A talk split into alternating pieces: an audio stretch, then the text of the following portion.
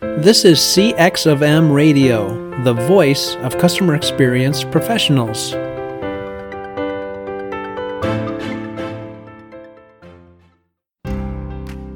Welcome to People Talk. People Talk is about getting ahead at work, becoming a leader, establishing your personal brand, and motivating yourself and those around you. Hosted by Angela Hall, who has decades of experience working in the field of human resources, you can expect lively discussions about topics like workplace politics, dealing with difficult employees and clients, creating an inclusive workplace, and jumpstarting your career. Here's your host, Angela Hall. Hello, this is Angela Hall, and welcome to another episode of People Talk.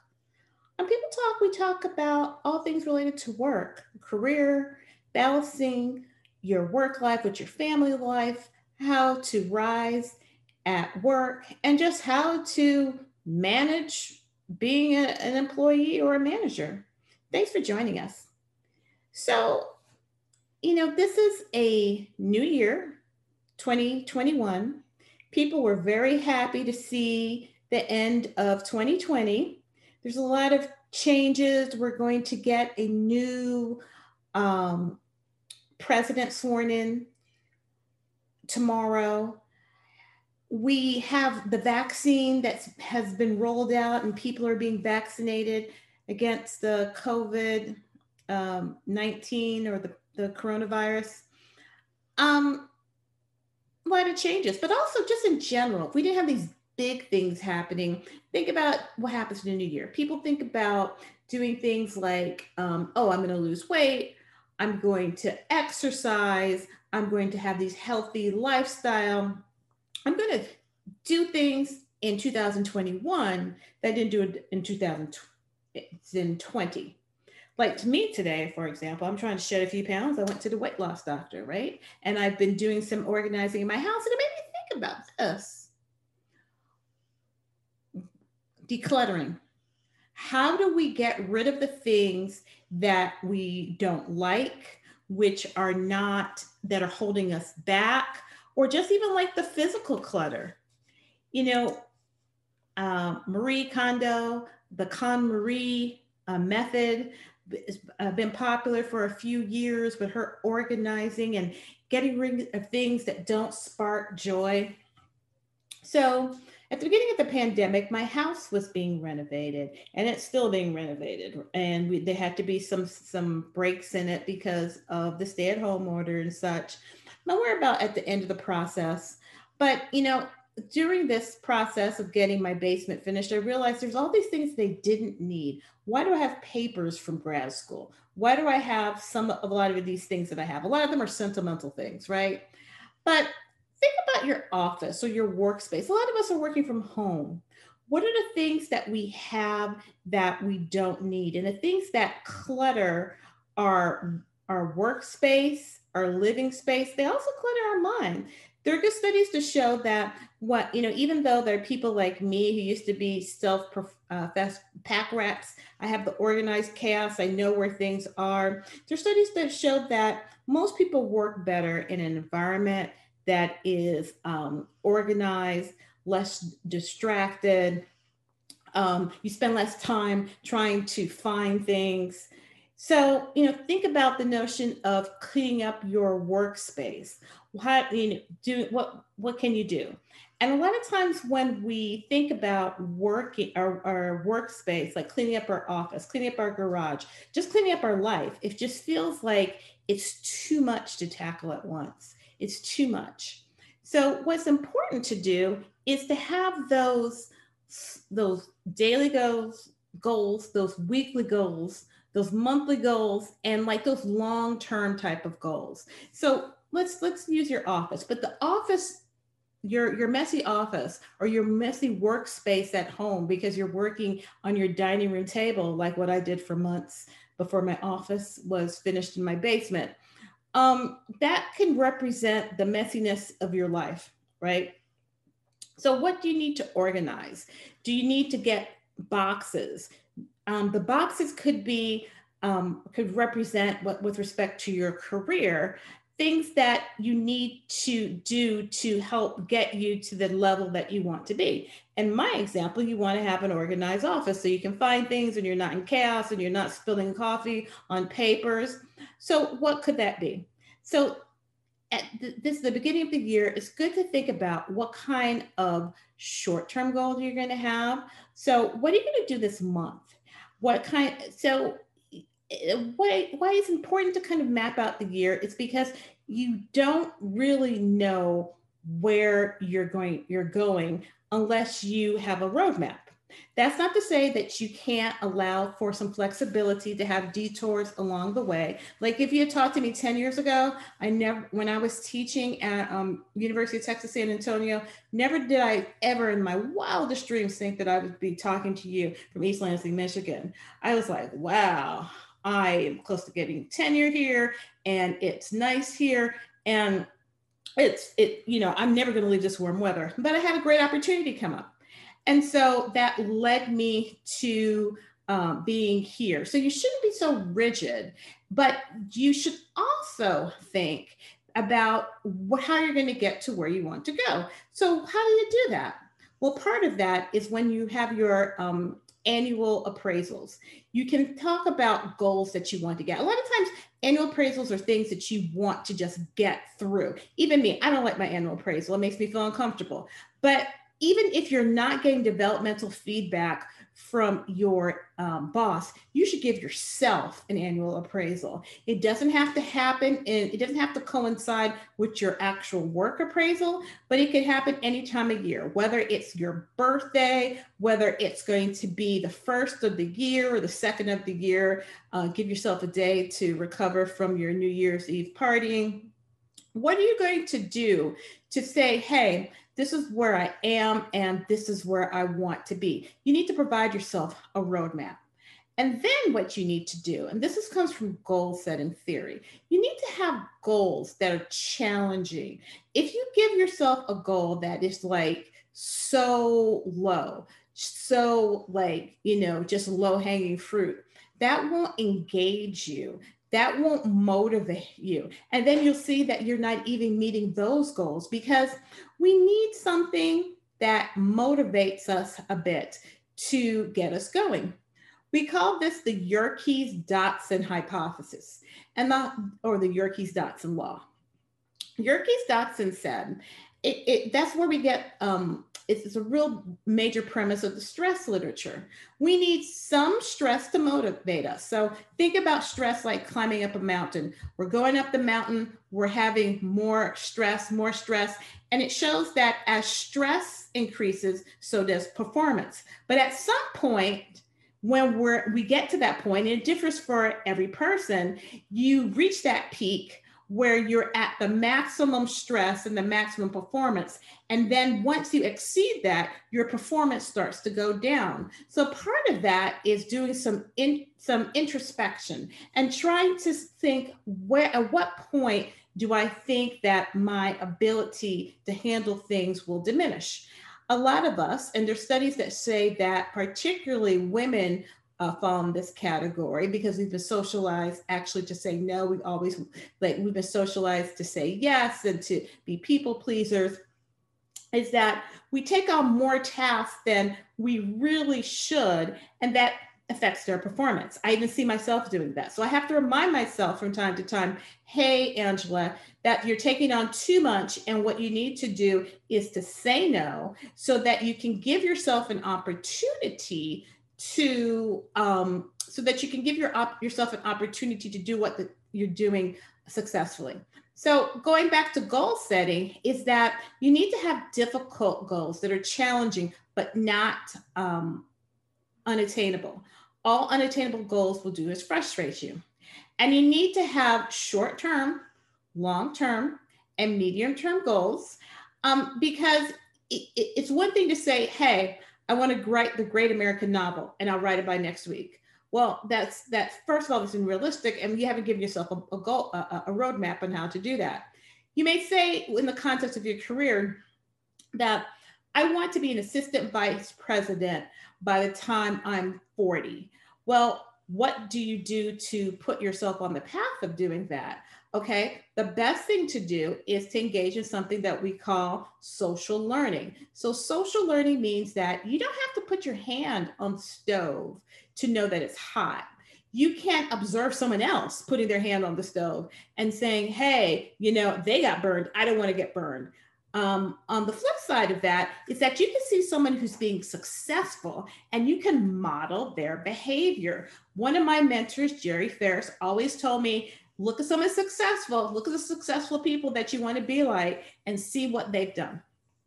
It could be people that you know, or it could be people that you don't know. It could be people that you've seen at a distance, people whose careers you've seen on LinkedIn.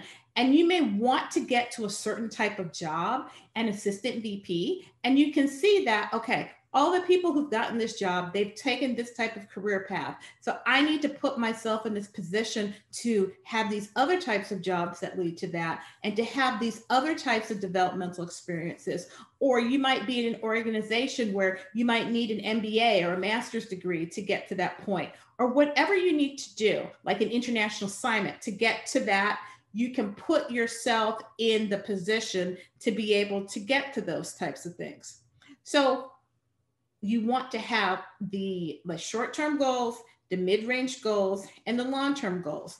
The great thing about short-term goals is that not only do they give you a um, something that is like a bite-sized piece that and get and help you provide yourself a roadmap, you get that feeling of joy that I'm going to, I'm talking about Marie Kondo again for a second. What sparks joy is not necessarily having that clean house or having the, that, that you can eat off the floor and every single paper organized. It, it, what could spark joy for a lot of people is to be able to say, wow, I accomplished that.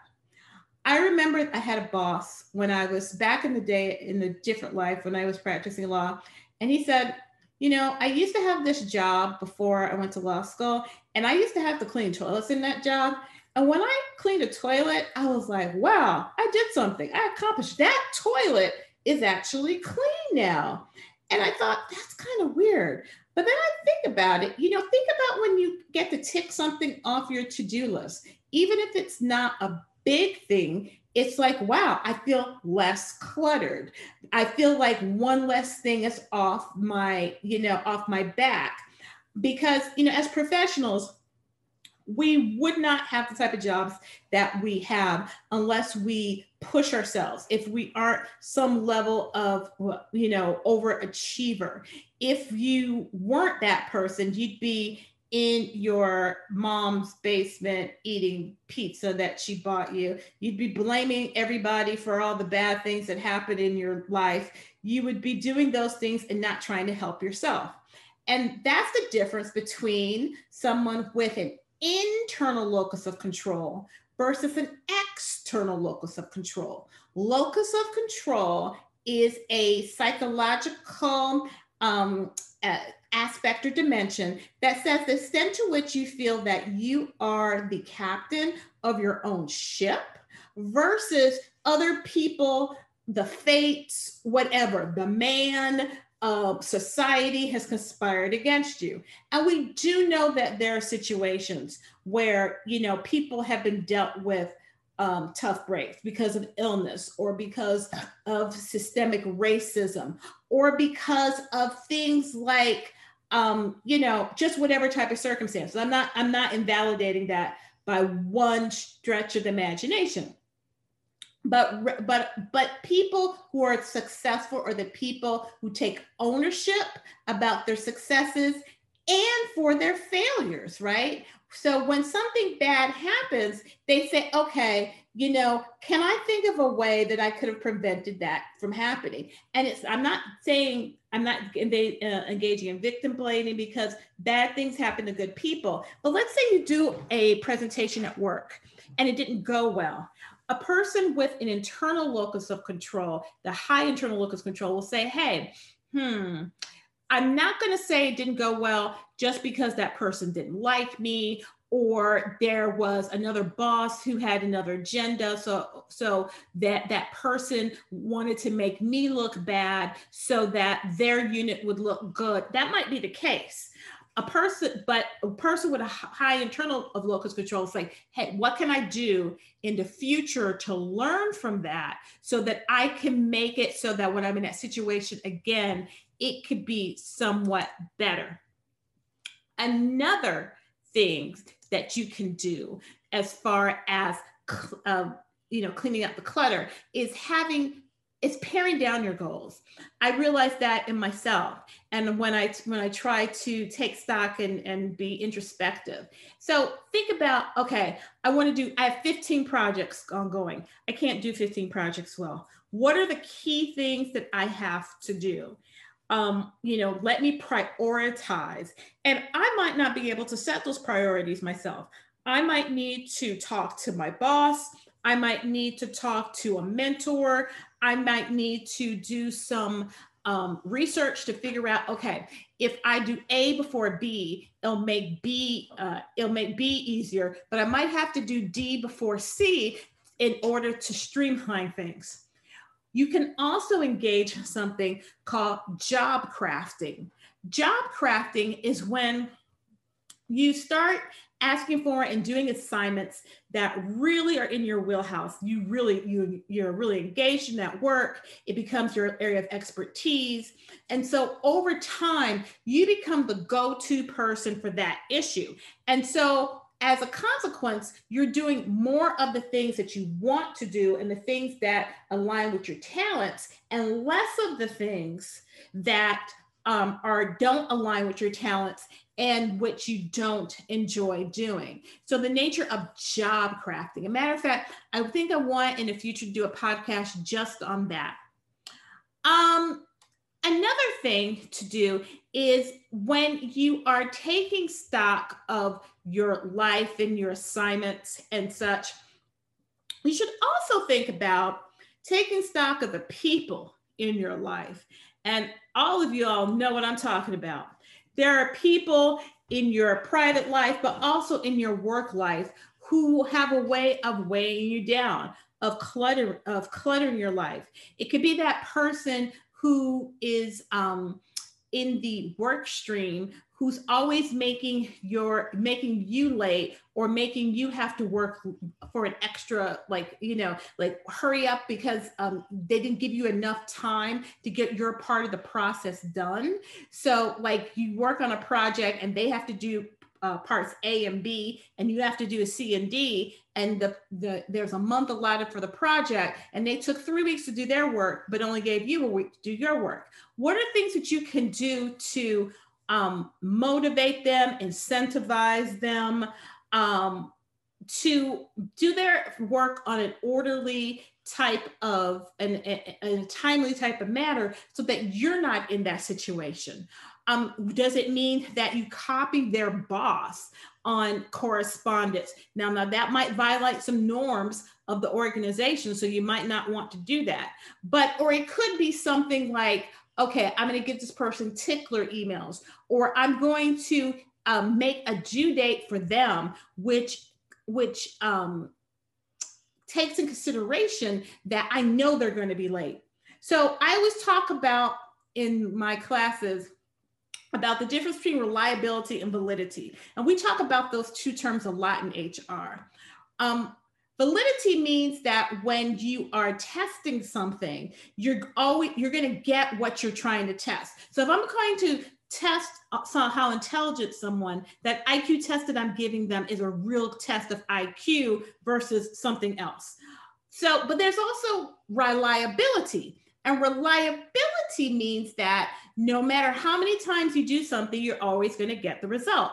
And there are some people who are reliably invalid, reliably invalid. Think about that cousin or that brother in law or that person that you work with who's always going to be late on that assignment right or the person in your personal life who's going that you who says oh uh, can you let me like 500 bucks and I promise to pay you back? And you know that $500 is gone, right? You can rely on them letting you down. So, what can you do to clear your life of them? Or if you can't, put in some types of safeguards to ensure that their lack of planning, their lack of motivation, their lack of whatever is not impacting you in a negative way.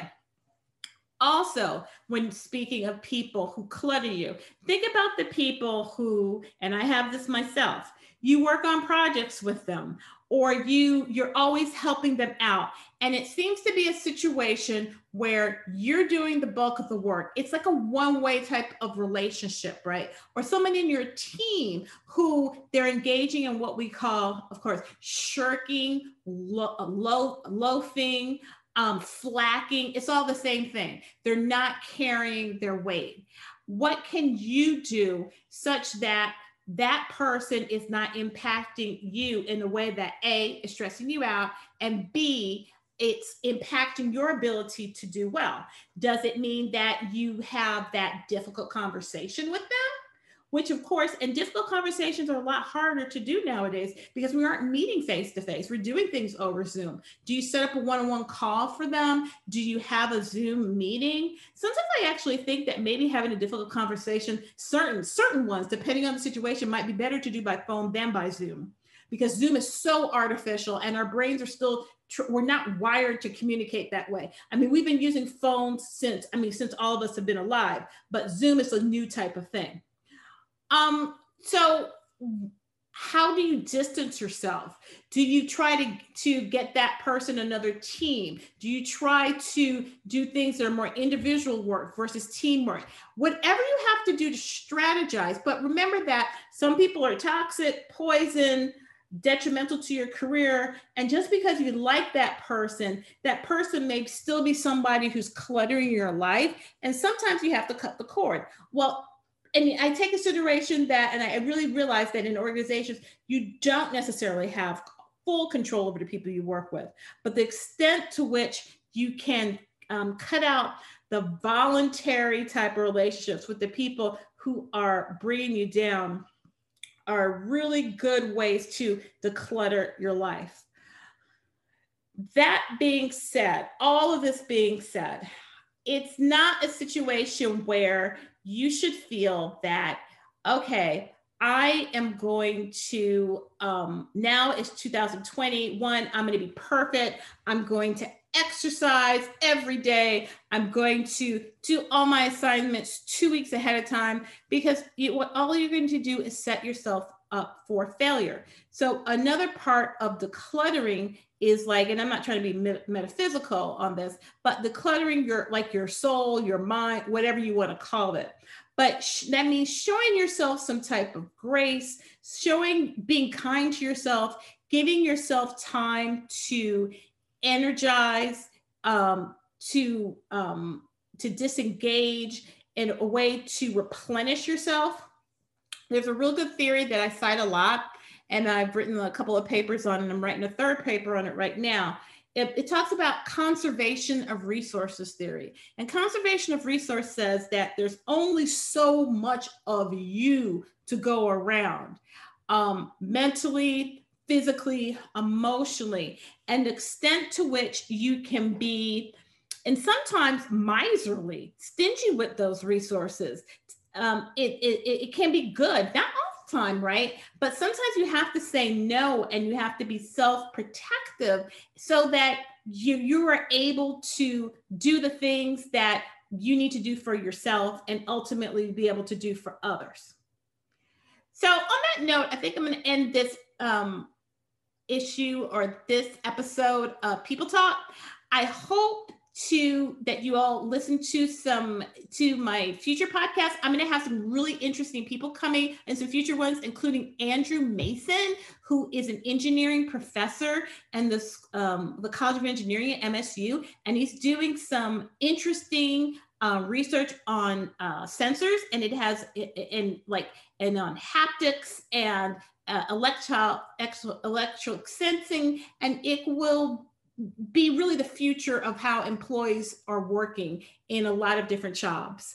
Um, I'm also going to have Wayne Hochwarter from Florida State University coming up, and he has some really interesting thoughts on um, um, politics, um, navigating the world of work. And I'm going to have some other interesting guest speakers coming up. So please join us for um, future episodes. And thank you so much for listening. Um, be well. Take care. Thanks for listening to another episode of People Talk with Angela Hall. If you enjoyed today's episode, please share it with your friends and colleagues, and remember to subscribe to our show. Thanks for joining us for this session of CX of M Radio. Be sure to rate, review, and subscribe to the show and visit cxofm.org for more resources.